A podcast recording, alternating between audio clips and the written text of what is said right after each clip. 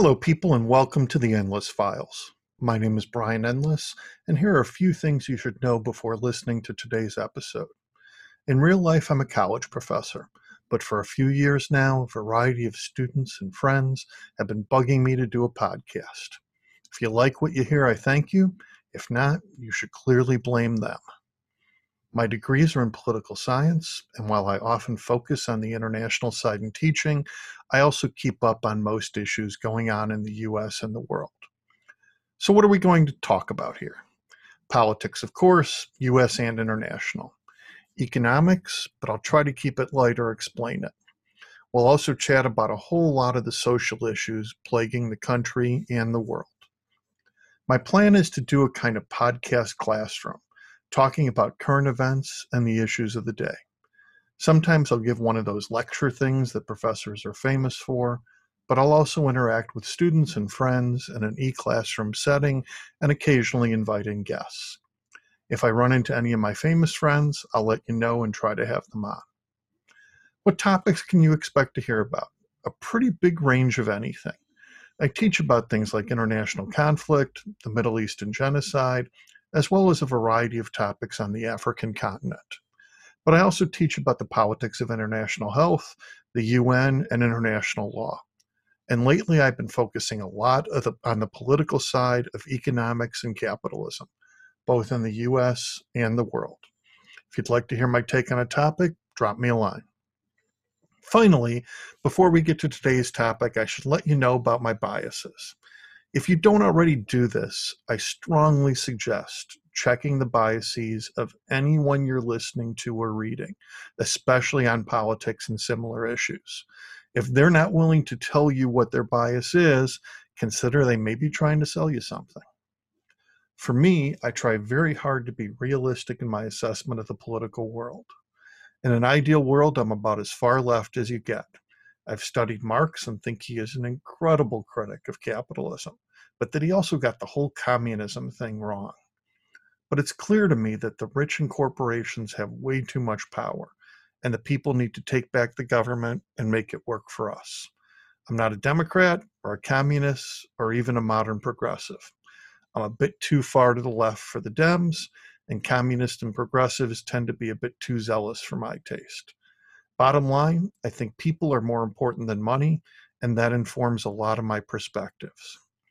So, what does all of that make me in the real world?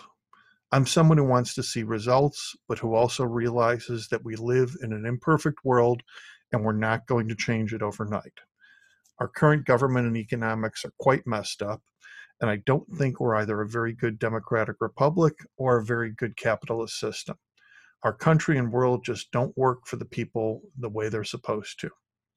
I'm incredibly cynical about the world at times, but also incredibly hopeful that there are a lot of good people out there who can make things change. And in many cases, what those people need is good information and a push to get them started. This is why I teach and why I'm here. Welcome to the Endless Files. Welcome back for our second episode of The Endless Files. Today we're talking about unemployment. What is it? How bad is it going to get? And how do we get out of this corona ditch? For this show, I've asked another three of my recent former students, all favorites, I assure you, to join me as students and guests. So before we go any further, let me introduce them. First off, coming back from our first episode, I won't always be repeating guests, but sometimes it just fits in really well.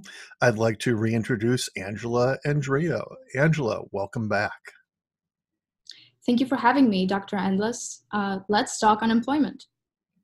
Fantastic. Thank you again for being here. Next, I'd like to introduce Brian Sabath. Brian, how you doing?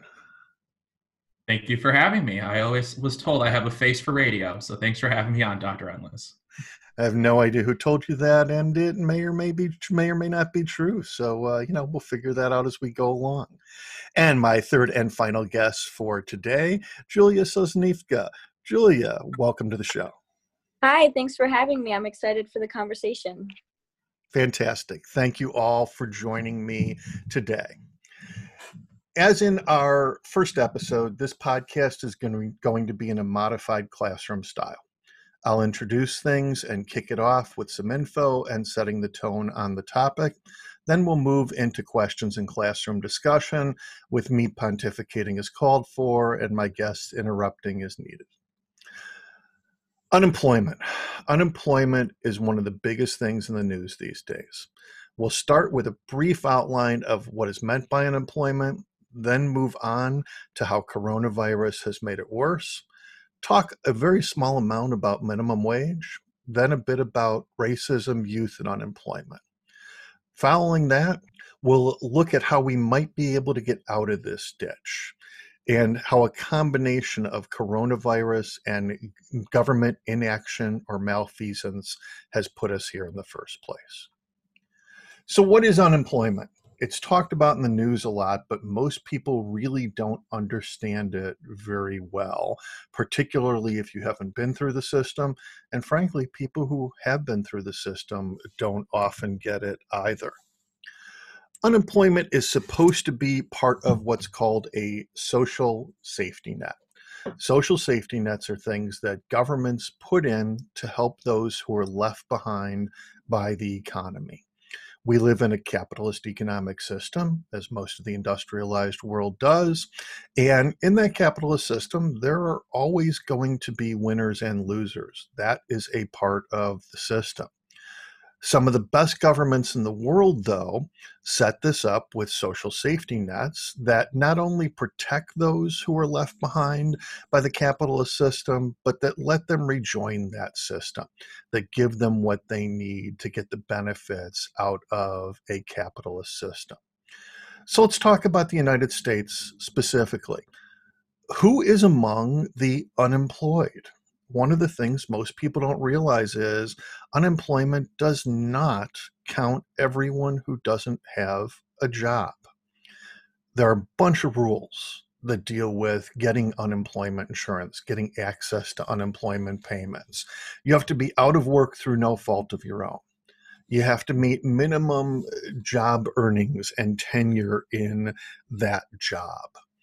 You have to be actively seeking work you can't get unemployment if you quit. You can't get it if you're a part time worker or a gig worker or if you were self employed. And one of the big things that people don't realize is unemployment rules vary by state. The states get to determine the rules. So, for instance, some states are okay and give you unemployment benefits if you leave to care for a sick relative. That's pretty damned important in these corona times, while others do not you can't leave to pay to care for a sick relative. If you do, you don't get your benefits. Numbers wise, right now, 40 million plus Americans are unemployed, 36 million or more of them over the past two and a half to three months. But the real number of un Americans not working is much higher. Those are the official numbers that fit the official categories counting those who are underemployed, and we'll talk about them in a little while, there's 150 million people in the workforce. And right now, a government estimate says that just 51.3% of those 150 million people have jobs. This is the lowest number on record. It is an insane situation that we're in. Another thing I want to talk about before we go to the guests is what how has unemployment changed over time and how do we look at unemployment? Perspectives on unemployment in america are really freaking important and they are often very political and based on the political framing that you see the information that you get so, in most countries in Western Europe, for instance, it's understood if you're unemployed, you had some bad luck, you had some bad issues on a job somewhere, your job was cut out, and you can't work anymore and you need help to get ahead. In the United States, though, since the 1980s, it's been looked at as a bad thing. People on unemployment are often looked down upon. This actually started with Ronald Reagan and his administration he brought in a very particular perspective on unemployment. Reagan was the first US president to say that the unemployed were lazy. He suggested that they should get a job at McDonald's if they were unemployed. Never mind that McDonald's jobs don't pay enough to survive on, and unemployment pays more than McDonald's jobs. Now, somebody might say, well, unemployment shouldn't pay more than a job at McDonald's. Yeah, how about thinking about it the other way that maybe McDonald's jobs need to pay a living wage, and that's the problem. It's not that unemployment pays more, it's that minimum wage jobs pay too little. But what started to come out is the question of is this the job seeker's fault that they're unemployed? Is it some flaw that job seekers are unemployed, or is this society's problem? Reagan also was the first one that I know of to pad the unemployment stats. He made things look better. Before Ronald Reagan, the military was not included in unemployment numbers. They didn't count toward who was unemployed. Reagan instantly lowered unemployment by several percentage points when he just declared through an executive order that the military should now be counted in unemployment numbers. That meant that a couple million people were added to the employment rolls overnight, and it made his numbers look better. These are the types of games that people play with unemployment. So, what should unemployment do? It should help people out in unfortunate situations where they can't find a job. Ideally, it should help them find a job, but this is on a state level, and in many states, this is completely missing. And it shouldn't punish them if they do find a job, if they end up making less money through finding a job. Who's normally eligible for unemployment? Unemployment gets you 26 weeks of eligibility. In Corona times, it's extended 13 weeks, and uh, government did pass an extra $600 per check, so that is a benefit. But the other problem in Corona times is there's more paperwork. There's more people being rejected, and the new expanded programs have never been available for many of the people who are now unemployed and now we're starting to come out of the corona ditch. States are starting to reopen up one at a time, whether that's a good idea or not. But we're seeing problems with unemployment. People are now being forced back to work, sometimes with their safety at stake. Some of these people are immunocompromised. Others have relatives at home that they're taking care of. Others have young kids who don't have school or daycare. And in many states, if you don't go back to work, you can't stay on unemployment. You have no choice but to go back to work. In addition, going back to work is bringing a danger to more people. And one of the sad things that's been coming out is many private employers are now requiring contracts from employees who come back to work. And the contract says the employer can't be blamed for any coronavirus related illness that puts you out of work afterwards. You can't sue your employer if they have some type of misfeasance there and you end up getting sick at your workplace. So all of these are extra complications. I want to stop listening to myself talk for a minute and go to some discussion. Let's start with Julia. What do you have for us, Julia? I was just going to bring up how a lot of these issues aren't considering the immigrant communities either. They are not only such a vital contribution to our societies and our economy, but now they're also scared of applying for these unemployment benefits because they don't know if they're putting themselves out on a radar and they aren't able to then i guess not only help themselves and and their families but they're also we're we have to take into consideration the remittances that they send out to their families so it's it's just kind of like a, a wave of effects that happen and not everyone's thinking about that so that's really important to consider during these times too Absolutely. And it's not as if illegal immigrants can get unemployment. They can't.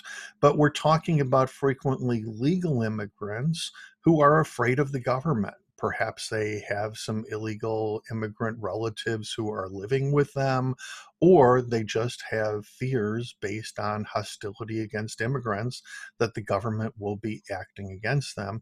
And you're absolutely right. Those remittances, those payments that they often make back to their families at home, are another thing that's suffering in this time. Good comments. Thanks. Brian, let's go to you.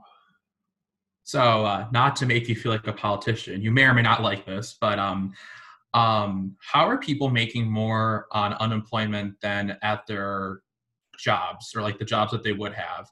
And like how do you kind of argue i think probably against people more on the right who are saying like well they're going to stay on unemployment if they're making more money from the government than from their own jobs so how is that kind of explain like the amount of unemployment that you uh, get from the government Sounds like it truly sucks, doesn't it? That's one of those nasty situations. So, if you are in Chicago or New York or San Francisco or other major cities, you're probably not making more on unemployment than you were making in your regular job because you have a higher cost of living. Although there may be a few people at the low end who are. What we find though is people in rural areas, people in small towns, sometimes had jobs that paid very little and they were just barely getting by or they weren't getting by and they might have been on additional government benefits too or they might have had many people living and many people having salaries in their houses. And what's happening for some of these people is that extra $600 per check in unemployment money is actually giving them more money in pocket than they would have had otherwise. And again, I want to put this in terms of framing because you're absolutely right. There are people in the GOP who are saying, you see, these lazy people are taking advantage of the government. Perhaps we might consider that these people were in jobs that didn't have a living wage to start with and maybe there's something wrong with those jobs that we need to be dealing with in the bigger picture if they're actually able to afford to live now and unemployment is the only way that they can afford that. Now also in most of these states they're getting kicked off unemployment if they don't accept their job back if they were furloughed and don't take their job back. So it's not like they have much of a choice. What's ending up happening is they have to go back to work and take less money going back to work if nothing else, that's not a well designed system. We could have designed that system much better. Angela, you had something to add too? Yes, uh, you asked a very important question. You asked who is eligible. Now, normally, prior to becoming unemployed, applicants must have earned sufficient wages working in covered employment during at least two calendar quarters in a two month period in order to qualify for benefits, which means that new entrants to the labor market, such as college students, for example, have no chance at receiving unemployment benefits. And now the same goes for the self employed and the independent contractors, with the logic that they have not worked in covered employment positions, which was a requirement.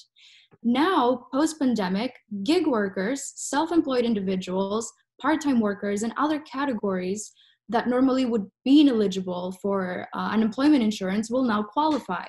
And that might seem generous for a lot of people. They may say finally, especially considering that the last major unemployment insurance reform took place in 1976. But actually, our employment insurance system as we know it continues to remain technologically outdated. It has yet to adequately manage the variety of ways that self employed individuals or gig workers receive and document their incomes. And for me personally, in navigating the bureaucracy of unemployment benefits for my immigrant family, which does consist of independent contractors, you know, it has become especially clear how difficult the government makes it for the average citizen to receive unemployment benefits uh, in times of crisis. First of all, virtual assistance has become impossible. You not only have confusing automatic phone menus, you also have the constant message that due to the high volume of callers, you cannot be assisted. In addition, demands are not clear, important information is overlooked, such as previous work history, and no comprehensive set of instructions has actually been given to the public. As a result, it may take several weeks or even months to qualify for unemployment benefits. When most Americans are living paycheck to paycheck, and that don't really have a safety net as you claimed it's very clear that you know this is especially problematic and that congress must immediately enact at least some type of legislation that helps address our outdated unemployment uh, insurance system Thanks, Angela. That's actually an enormous amount of what I was hoping to cover on this, and I think you said it very well. I want to briefly go to Julia if you had a follow up to that, and then I want to talk a little bit more about the things that Angela just went into. Yeah, I mean, I, I definitely agree with everything Angela said. I mean, growing up in an immigrant household, a lot of your work very much is independent work. You come here, you start your business, and you continue working. And not only is that being not considered, there's also less consideration towards college students just because some of them work multiple jobs. They live paycheck to paycheck, as she said, but they aren't qualified for unemployment just because of their federal work study since like college institutions don't play or not play excuse me uh, pay for um, unemployment insurance taxes so they aren't able to qualify just because of that reason and so it's just again you're thinking people are thinking more about the economy rather than the lives of the people that live breathe work and do everything here and it's just it's not fair to those people especially when they put their heart out for it Excellent. And I want to follow up a little bit here on what you all said, and particularly some of the more in depth points that Angela made. The limits on unemployment are significant, and the system can be Byzantine to go through and figure it out. And it was slapped together so quickly with the coronavirus additions that it's hard to say, it was hard for people to actually get into the system. So, what are we looking at? People who aren't counted, people who are underemployed those who had very small jobs, part time jobs, and seeking better employment. They're not even counted in the unemployment numbers, and they have a very hard time getting unemployment. People who are on public aid or living in poverty situations and getting welfare type payments aren't able to get unemployment. And then we have the people who are employed, and some immigrants, some non immigrants, gig workers, the self employed, never qualified before, and they qualify now. Well, here's the problem lots of gig workers and college students in particular are getting screwed in these categories too. Lots of gig workers and college students don't even make enough money to have to pay taxes. They do not legally have to file taxes. Yet, to get the unemployment benefits and to get the payments, the $1,200 payments from the government, you had to have filed taxes, which first means you had to go to the IRS and file to say you didn't have to file taxes and to get your name into the system.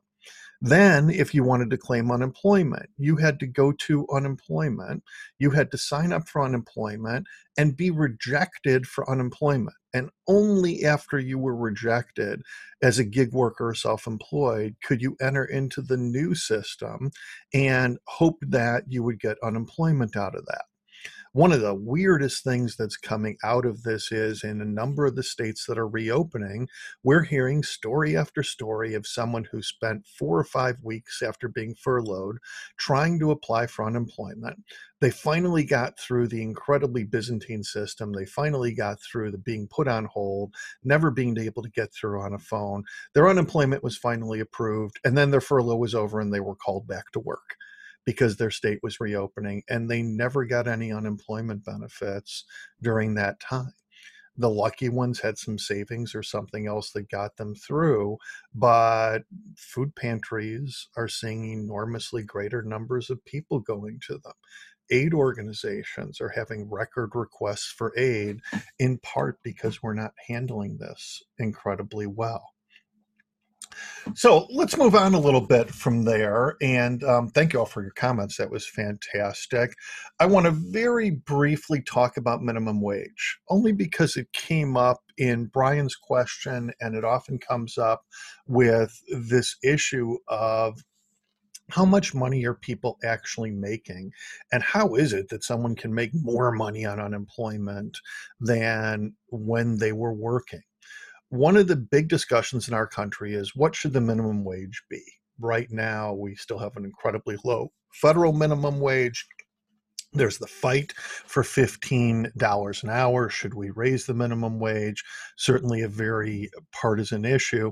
I would say the more core question is how do we get to a living wage? What should we be doing in this country? And I'm going to challenge us and challenge politicians and challenge everybody out there to suggest that this has to be a key issue when we fix unemployment with at the end of coronavirus and coming out of coronavirus. We have to not only get people employed, but this is a unique opportunity to get people employed with real careers that have a living wage. And this may be a great opportunity to make multiple changes along the way that can both help people and help the economy. So, things that we have to consider do we raise the minimum wage? do we give incentives or penalize employers to help them get to a higher wage or not? Do we maybe put laws on salary caps? Uh, salaries used to be where a CEO made 15 times the lowest employee. Now we have some CEOs making 3,000 times the lowest employee. Or do we re empower unions in this country? I mentioned in the last episode, Netherlands pays workers at McDonald's over $22 per hour, and they do not have a minimum wage. It is not necessary there. What they have are strong unions with 80% of people in the country in unions, and unions can actively bargain and bargain well with employers to get a bigger share of the pie. Maybe coming out of this, we form stronger unions and we take these people who are unemployed and work them into a situation where unions get brought back again in the United States to really be able to represent workers. The fact is, though, worker wages worker wages have been undercut for the last 30 years, and that set up a lot of this situation. Over 60% of Americans are on the verge of poverty at any time. They're one paycheck away, and now we have over half the country that's not in the workforce, or just under half the country, rather, that's not in the workforce. These are major problems. Julia, you wanted to add something? Yeah, I had a question. Um, with unemployment insurance kind of being this huge thing everyone's going towards and wanting to gain, um, how could someone be seeking or willing to accept work when it could compromise their health and then being, I guess, held accountable or not being eligible for it because of that reason? When this isn't just personal issues, this is an issue that kind of expands societies. I mean, it, it's global like how how do you, how do you go about that then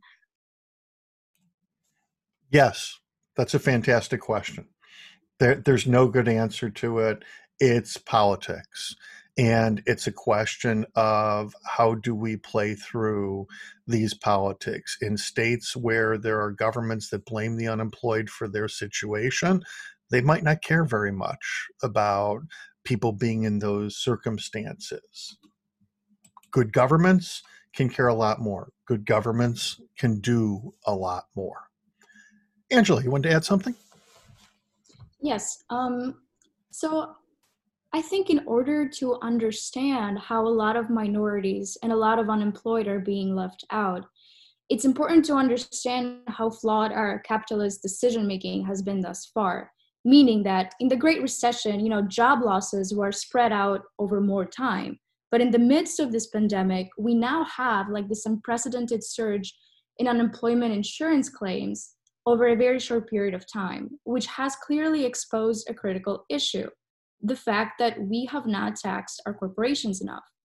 Our unemployment insurance trust funds are low due to our reluctance to basically tax businesses.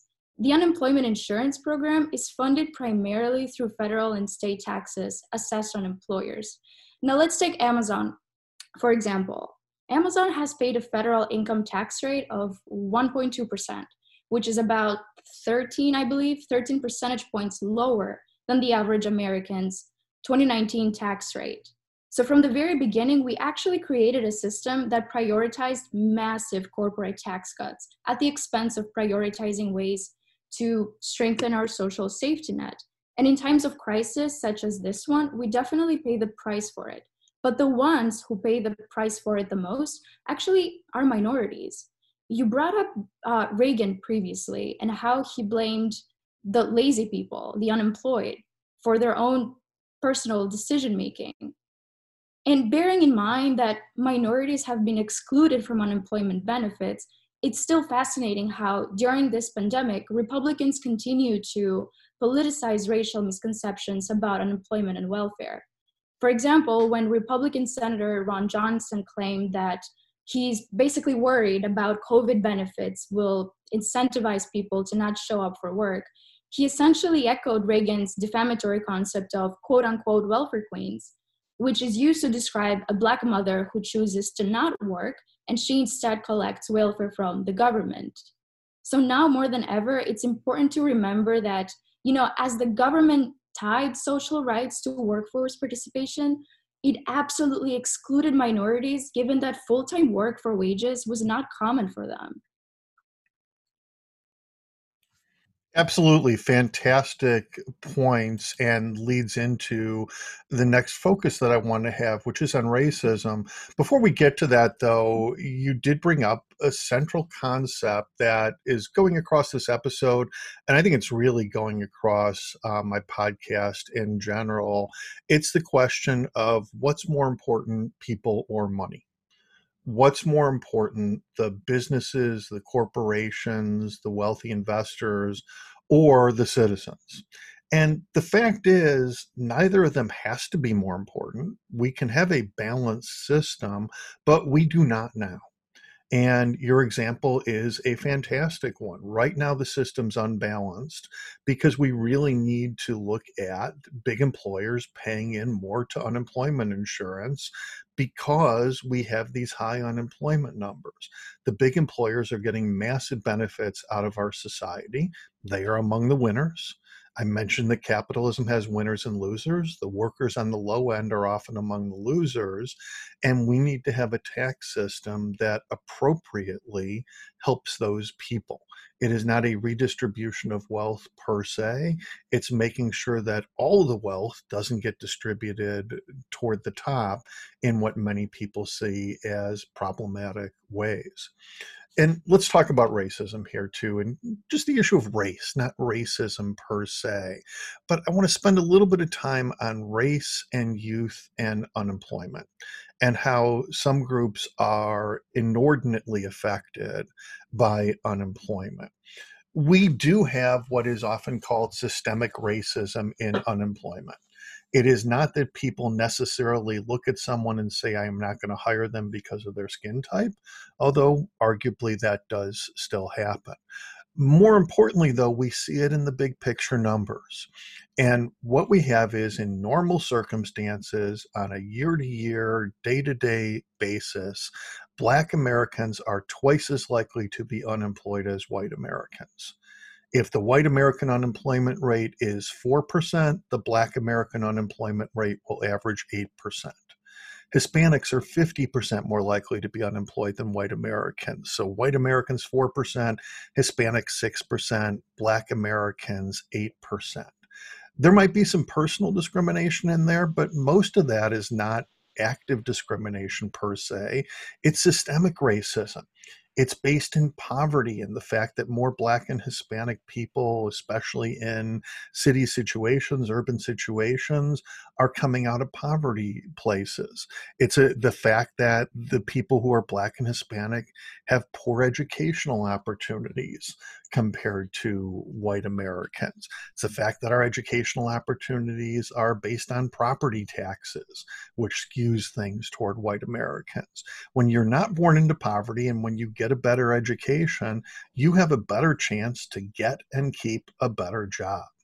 And the higher end you go on the job pyramid, the less likely you are to end up unemployed one or more times in your lifetime. People at the lower end of the job period are more likely to end up unemployed.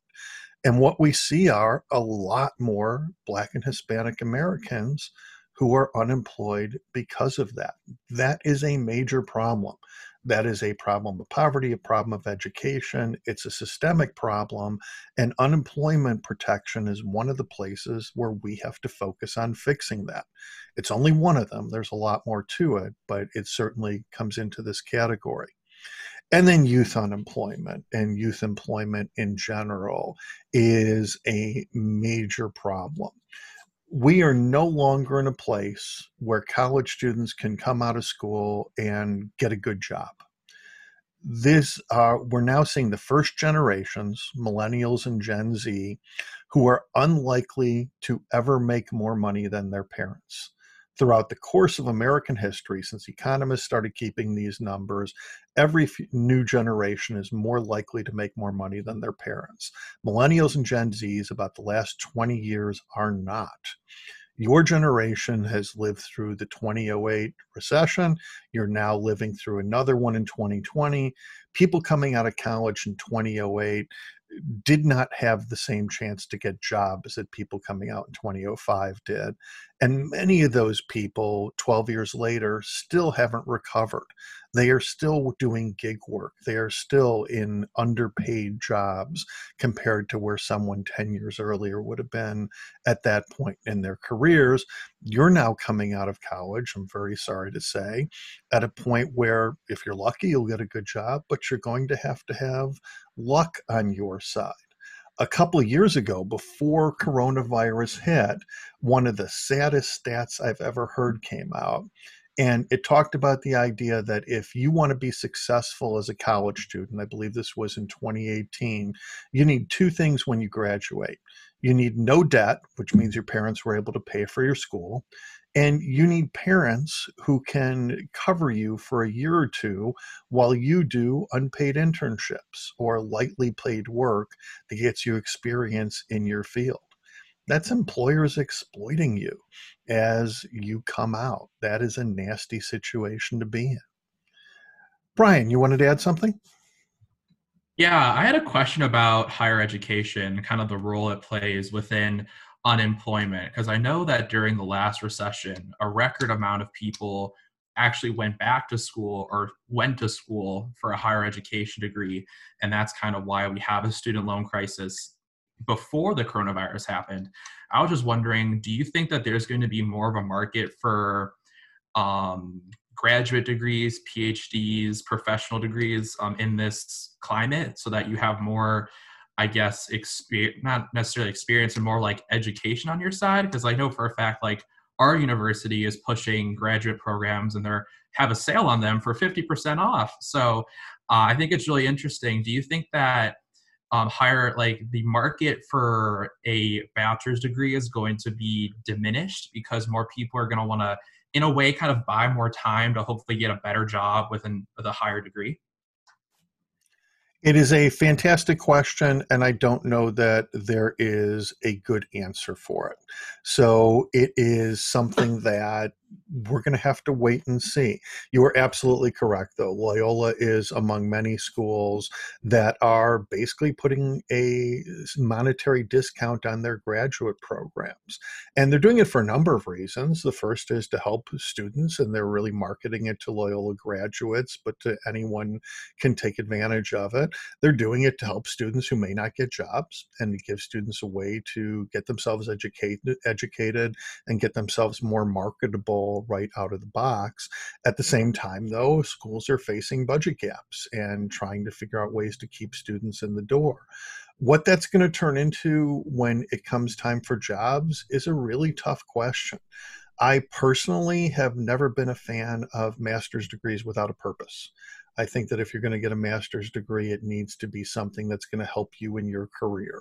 And if you know why you're getting a master's degree and it fulfills some career goal, that's fantastic. And that makes a lot of sense to get it.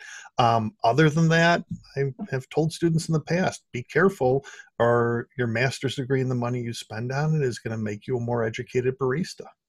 And I think that is a risk that is out there with so many people unemployed. Now, I do want to come back to this at the end, though, because it does not have to be that way. We can create more opportunities for people, but it's going to take work. And that's kind of setting up our last segment, which we'll get to in a few minutes. Angela, did you want to follow up here? Yes, just to briefly confirm, um, when looking into the 2019 and 2020 unemployment rates by race and age, uh, evidence from the US Bureau of Labor Statistics actually confirms everything you brought up so far. Unemployment rates of African Americans and Hispanics uh, are significantly higher compared to those of whites, and notably in the threshold between 16 to 34 years old. That's a bright young workforce we're talking about.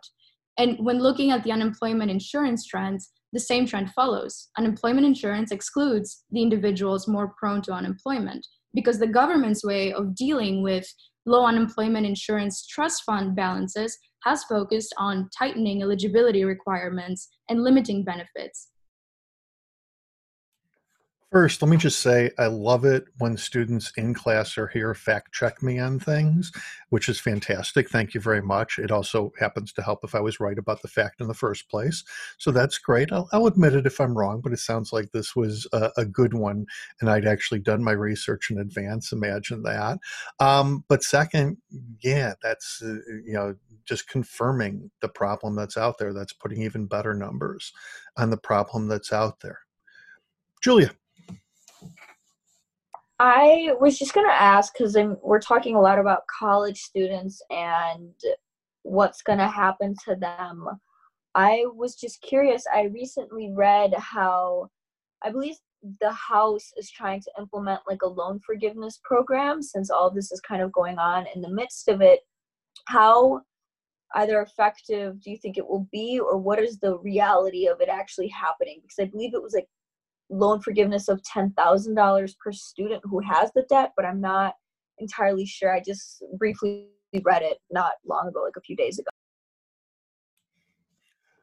Good question. There are a lot of loan forgiveness ideas that have been floated out there. I'm not sure what's in the new House program specifically.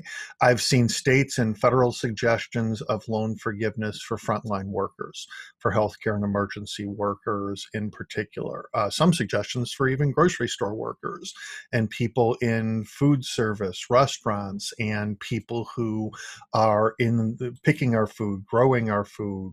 Um, taking care of our meat production, things like that. Those could certainly be great possibilities.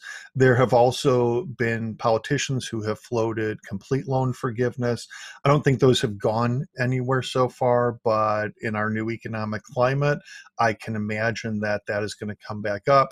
And that is, of course, an exceptionally partisan political issue. That's something that is incredibly important.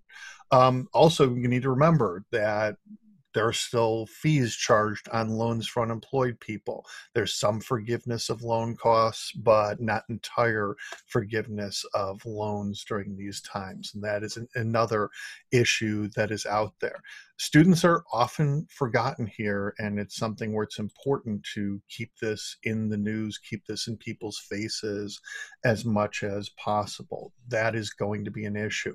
Student loans and student costs are another thing i want to look at as we work toward a conclusion here. I want to jump back in and talk briefly about where we are at now get back to unemployment in the big picture a little bit more. There is a growing understanding that things are not going to return to quote unquote normal anytime soon.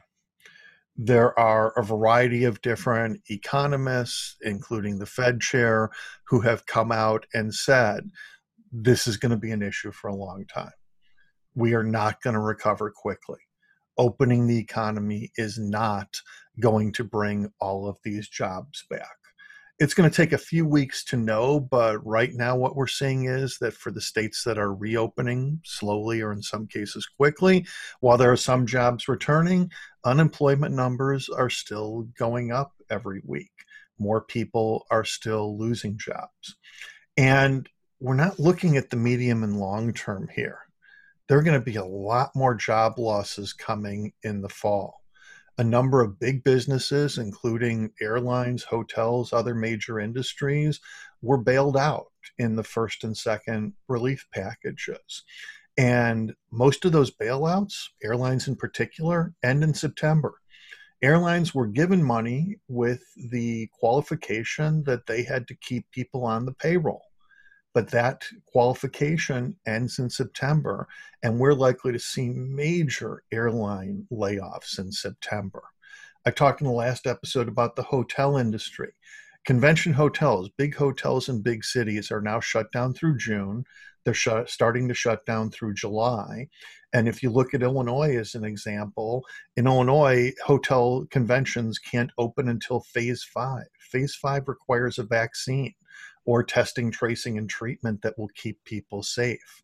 That means we're probably not going to see big conventions coming back. We're probably not going to see traffic to vacation destinations, Las Vegas, things like that, until sometime mid to late next year at the earliest. That's going to be an enormous number of job losses that we're going to have to deal with. And that's not just airlines and hotels and similar businesses, that's all of the support businesses that feed them, all of the support businesses that survive off of working with those industries. And this is all coming through in a couple months. September is simply not that far away. Just this weekend, I saw the CEO of Boeing, and he had a couple of very sad stats. This was the first month that Boeing had zero orders for new planes. That's just one industry, but it's indicative of a lot of what's happening in the world. And the CEO of Boeing also suggested, in his expert opinion, he thought it was likely at least one of the major airlines will go under this fall once this bailout ends, uh, we could see airlines and other businesses going under. And of course, we've talked about the early opening. Unfortunately, it, there's a very high likelihood that early openings will lead to a stronger resurgence of coronavirus in the fall. And if you listen to the experts, Dr. Fauci has said this, Dr. Bright said this before Congress yesterday, there are serious, serious concerns about a combined flu and coronavirus season next fall, especially since it's unlikely we're going to have a corona vaccine by the fall. The flu in a light year kills 17 or 18,000 people. I believe it was last year, the flu killed almost 80,000 people by itself, and that's a vaccinated flu. And we're going to see the flu and coronavirus playing off each other like crazy and causing immense problems in our healthcare system and immense problems for sick individuals. The fact is, we're unlikely to really start our return to normal until we either have widespread vaccines or a solid combination of testing, tracing, and treatment that's what we're looking at before we start moving forward. Angela, you had a thought. I did. Uh, you briefly brought up bank behavior, and I think it's a matter that's especially important to consider at the moment. Now, Bank of America continues to charge maintenance fees on checking accounts every month. Now, bearing in mind that this is a period of great financial difficulty and unemployment, banks should remove all fees they charge it's absolutely absurd that they are not doing that. If you're charged a fee, what you're going to do is you're going to call your bank, explain the absurdity of being charged maintenance fees while you're out of work, but nicely. And what your bank representative will do is they're going to waive your fees for three months only, which means that after three months, you may need to follow up with another phone call explaining your employment situation should you continue to remain unemployed this is one of those places where the United States is way behind other countries. And while it's not directly unemployment related, it is important for people who are unemployed. We didn't freeze rent. We didn't freeze other payments that are out there. We didn't freeze utility payments. We didn't help people with any of these things. Most of the industrialized world did. Most of the industrialized world froze student loans if they existed, froze other loans and credit cards if they were out there. And that doesn't mean the bank doesn't get paid.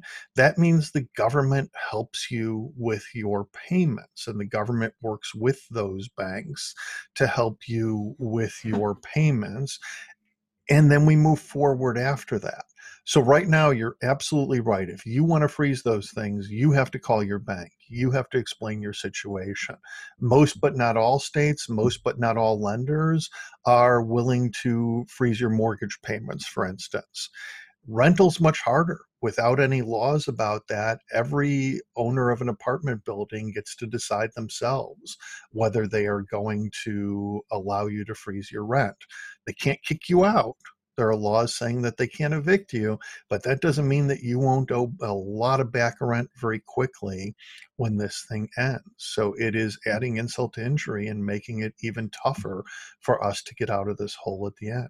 Excellent point. Brian, you wanted to add something too? I am thinking of this in terms of the election, and it's hard to still remember that this is an election year. And, you know, in a normal scenario, we'd be seeing, you know, ton of fighting between the two nominees. I mean, we still see that in some ways, but not as much. I mean, enormous rallies for both candidates. So I had a question slash comment for you, Dr. Endless. Um, how does this, obviously, right now, I think this fares very well for a future President Joe Biden uh, with the November election.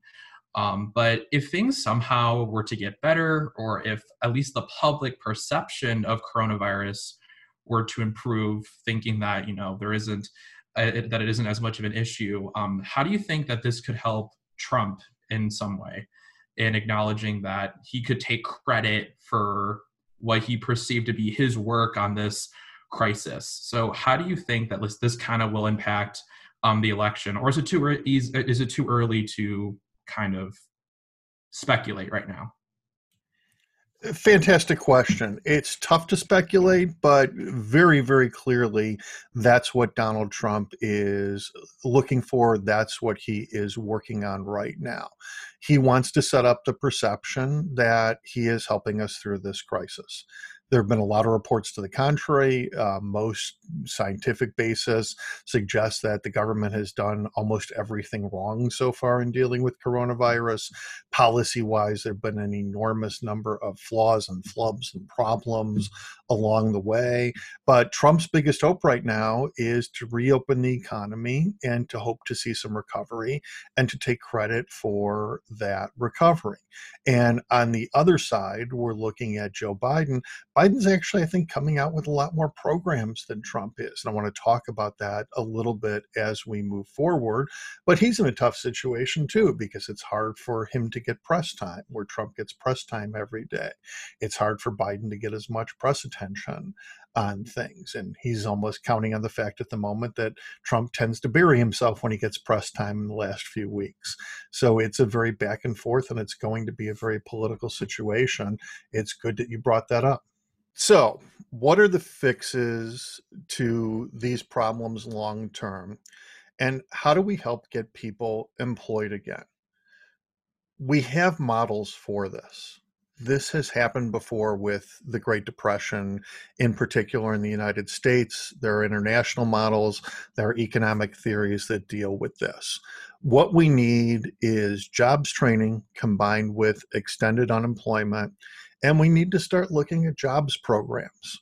This is something going back to the politics that Joe Biden has already started talking about. There have been a lot of comparisons of this situation to the Great Depression, and one of the ways out might be what's now being called a Rooseveltian solution, following the model of FDR and the Works Progress Administration, or WPA, under his New Deal the WPA during the recession employed millions of job seekers, mostly unskilled men at that point in time, people with very low skill sets. And they were employed to carry out public works projects, including the construction of public buildings and roads. There was a federal art project that put artists back to work. There was a civilian conservation corps that put 2.5 million largely unskilled men to work in federal forests.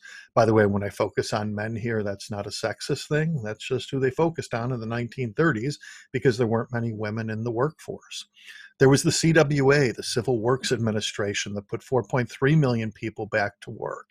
And one that's not remembered very often, the Ohio Plan, had local and state governments funded by the federal government bought closed factories and reopened them to put people back to work doing manufacturing jobs all of these things are possible now, possibly with very modern twists to them that we'll talk about in a second these are all ideas that were first put forth and popularized by economist John Maynard Keynes. And Keynes was writing at about that time, talking about how governments can help when these economic catastrophes happen. Keynes was popularized and kind of in pop culture. His theory was digging ditches. People know Keynes as the guy who said that if people are unemployed, the government should hire them to dig ditches.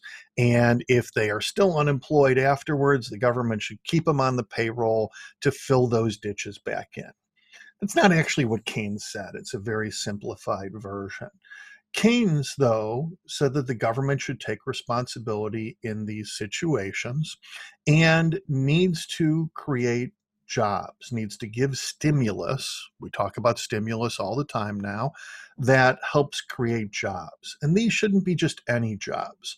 Preferably, they're going to be jobs that help the economy. They should be economically positive. And for the most part, that means jobs that deal with infrastructure, not bridges to nowhere, but needed infrastructure and focusing on either repairing or building that needed infrastructure. For Keynes, when there's an economic crisis, when things are going bad, the government should go into debt to create stimulus to help bring the economy back. And then the important part that most politicians forget once the economy is running well again, you'll have more people who are employed. They will be spending more. They will be creating more jobs. The government won't have to employ people because there will be new jobs or renewed jobs for all of those employees. And those people will be back to paying taxes. And then you do have to pay off that debt afterwards during the good time. This is not just spending money without paying it off in the future. For those who've been following along, this sounds really familiar to things that Biden's talking about. And now he's working with Bernie Sanders on them. They've got the Joint Commission for Planning for the Future. One of the hmm. focus, focuses that I personally think would be quite effective is working with Bernie and AOC in a green jobs program and taking some of those progressive ideas. It doesn't have to be the exact things that were talked about a year or two ago when the Green Jobs program started, but there is an enormous amount of potential infrastructure in green jobs. So the government could hire people to repair roads that need repairing. The government could hire people to work on new transportation, trains, airfare, whatever the case might be. The government could hire people to enhance internet capacity. One of the things that coronavirus has exposed is a lot of our population doesn't have equal access to the internet. And the government can hire people to work on new green jobs infrastructure projects like wind and solar and even nuclear. I'm a fan of nuclear. Nuclear can be very safe and can be a very clean, uh, cheap alternative when it is done correctly. Those could be FDR style Rooseveltian jobs programs where if we have the political will, we can come out of this better and we can put people back to work as a country, not as a bunch of political parties, not as one group of people fighting each other over money, but we can really focus on people and come back. One final thing I wanted to talk about here is the idea of national service. And this is one that hasn't come up as much from politicians, but uh, David Brooks wrote an editorial about it in the New York Times this weekend.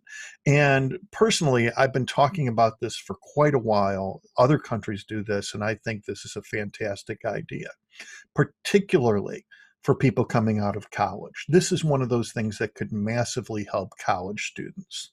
Think about it as AmeriCorps, joining AmeriCorps, or Teach for America, or even potentially the military, but without the military side of it. What we could choose to do is set up programs that pay people who are just out of school to do needed work. And in addition to paying them, we can forgive student loan debt as part of their commitment to perhaps a two year commitment to do needed work someplace in the country. Or we could do a ROTC equivalent where their students, uh, state or community colleges are paid for in exchange for a couple of years of service after college. This is a model that works in many parts of the world. A number of European countries do this. France will give you free, quote unquote, it's never free. France will give you government paid education through medical school but in exchange for that education, if you're a doctor, for instance, you make a commitment to work for the government in a hospital for several years after you come out of school. You make commitments to work towards society. Cuba does the exact same thing. A country with an economy that's one one hundredth, one one thousandth of ours, a tiny economy. And Cuba pays for all students to go to school and then requires public service of them afterwards. These are programs that have examples in many parts of the world, rich and poor, and they work incredibly well. They put students to work. They are doing incredibly useful jobs for society. They are getting great job training and they are getting their education and or their college loans paid for by doing that.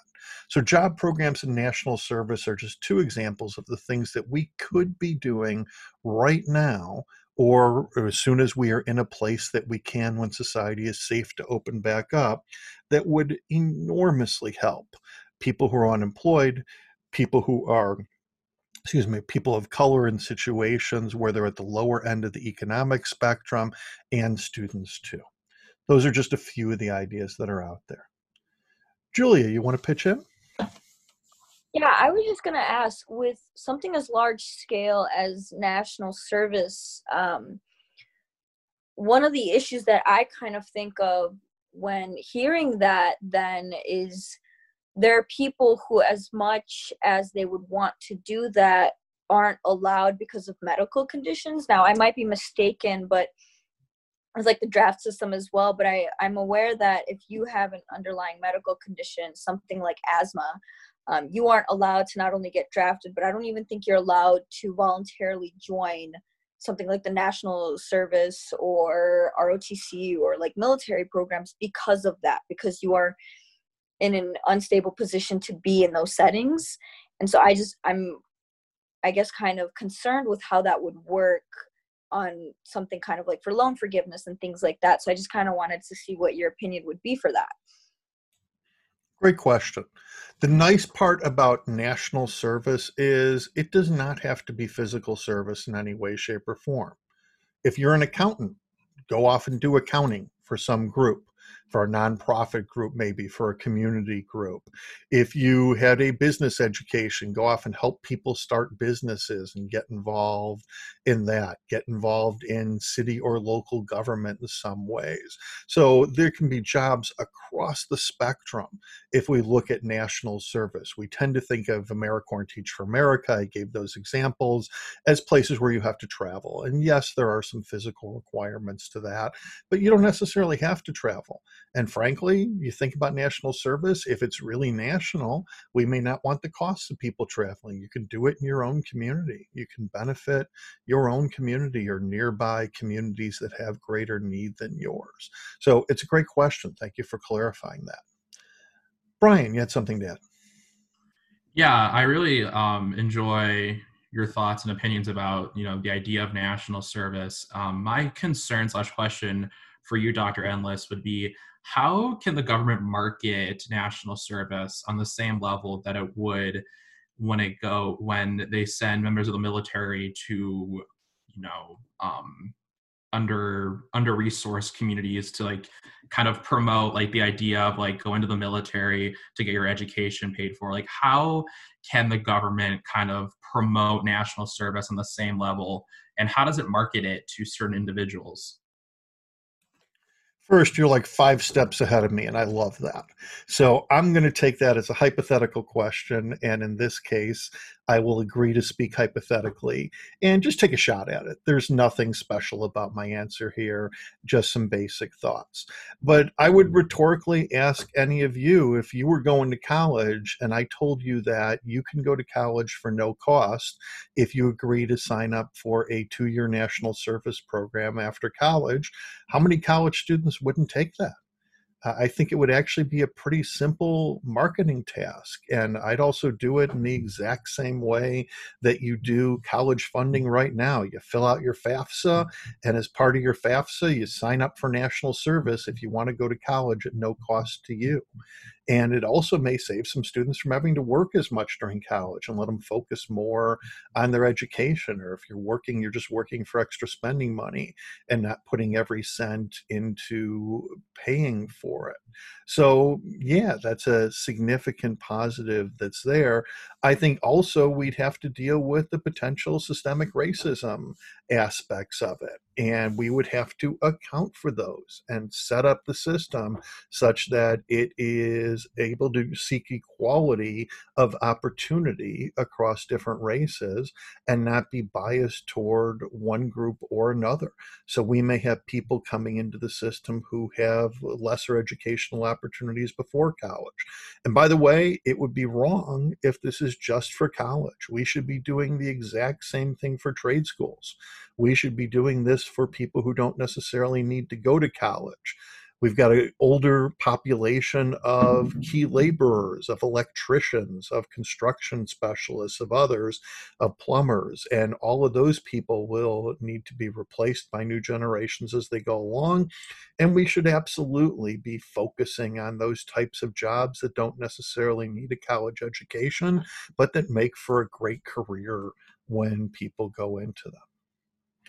We'll go to Angela for the second to last word here. I'll take the last word after that. But what do you have for us, Angela? Thank you, Dr. Endless. I really like that you're concluding with Keynes, actually, because Keynes placed great emphasis on ideas.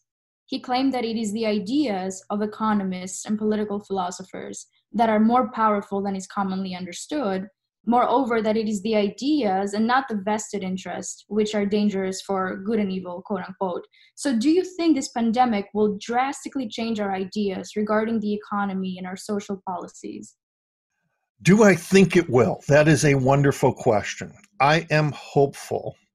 And frankly, I think it's necessary for this pandemic to change our ideas. That's my personal opinion. I think if this pandemic doesn't change the direction that we're going in, we are setting ourselves up for a much worse situation in the future.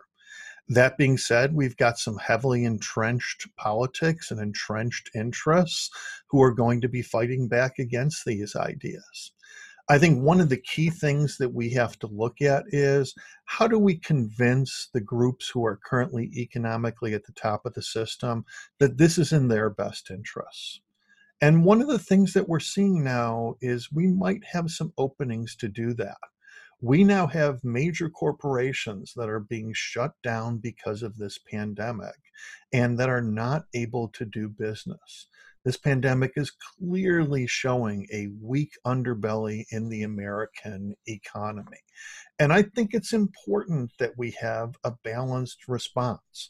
Now, a typical response would be overbalanced toward big business and would ignore individuals. I think we need to have an extreme focus on individuals, on individual citizens, and on helping ordinary people.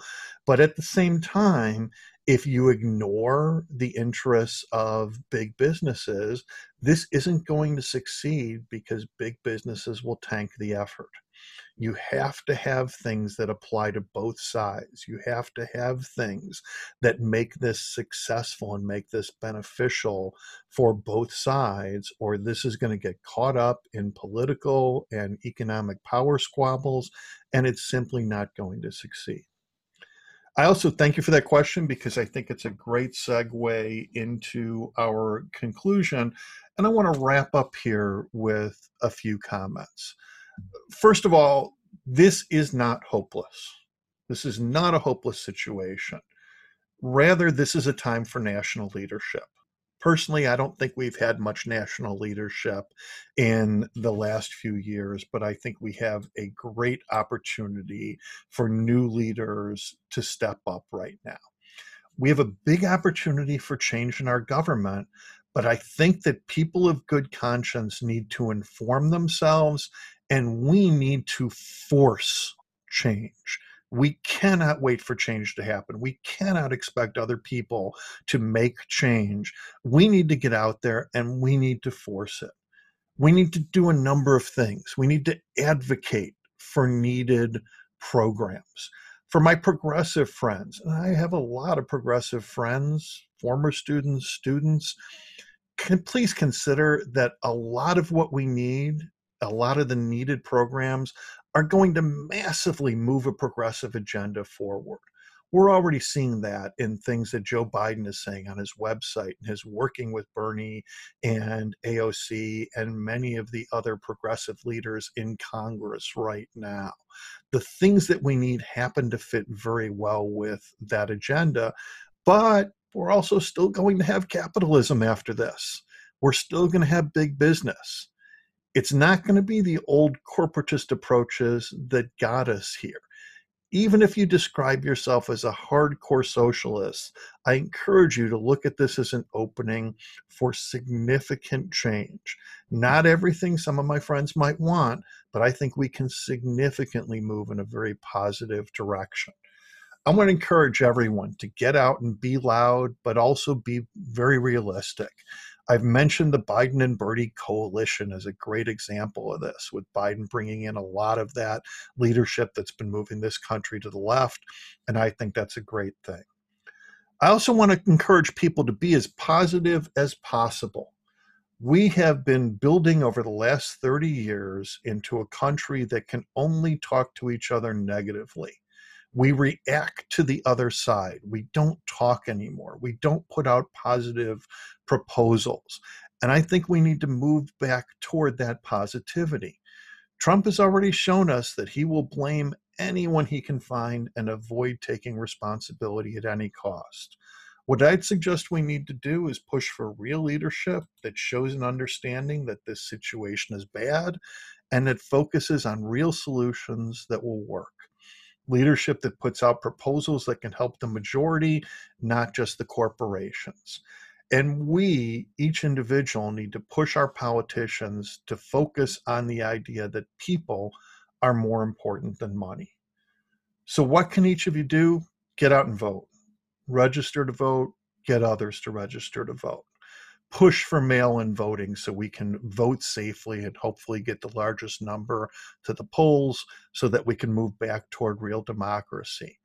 Turn the Senate, take the presidency, and give a mandate to new leadership to use this crisis as an opportunity to move forward in a more people centric direction.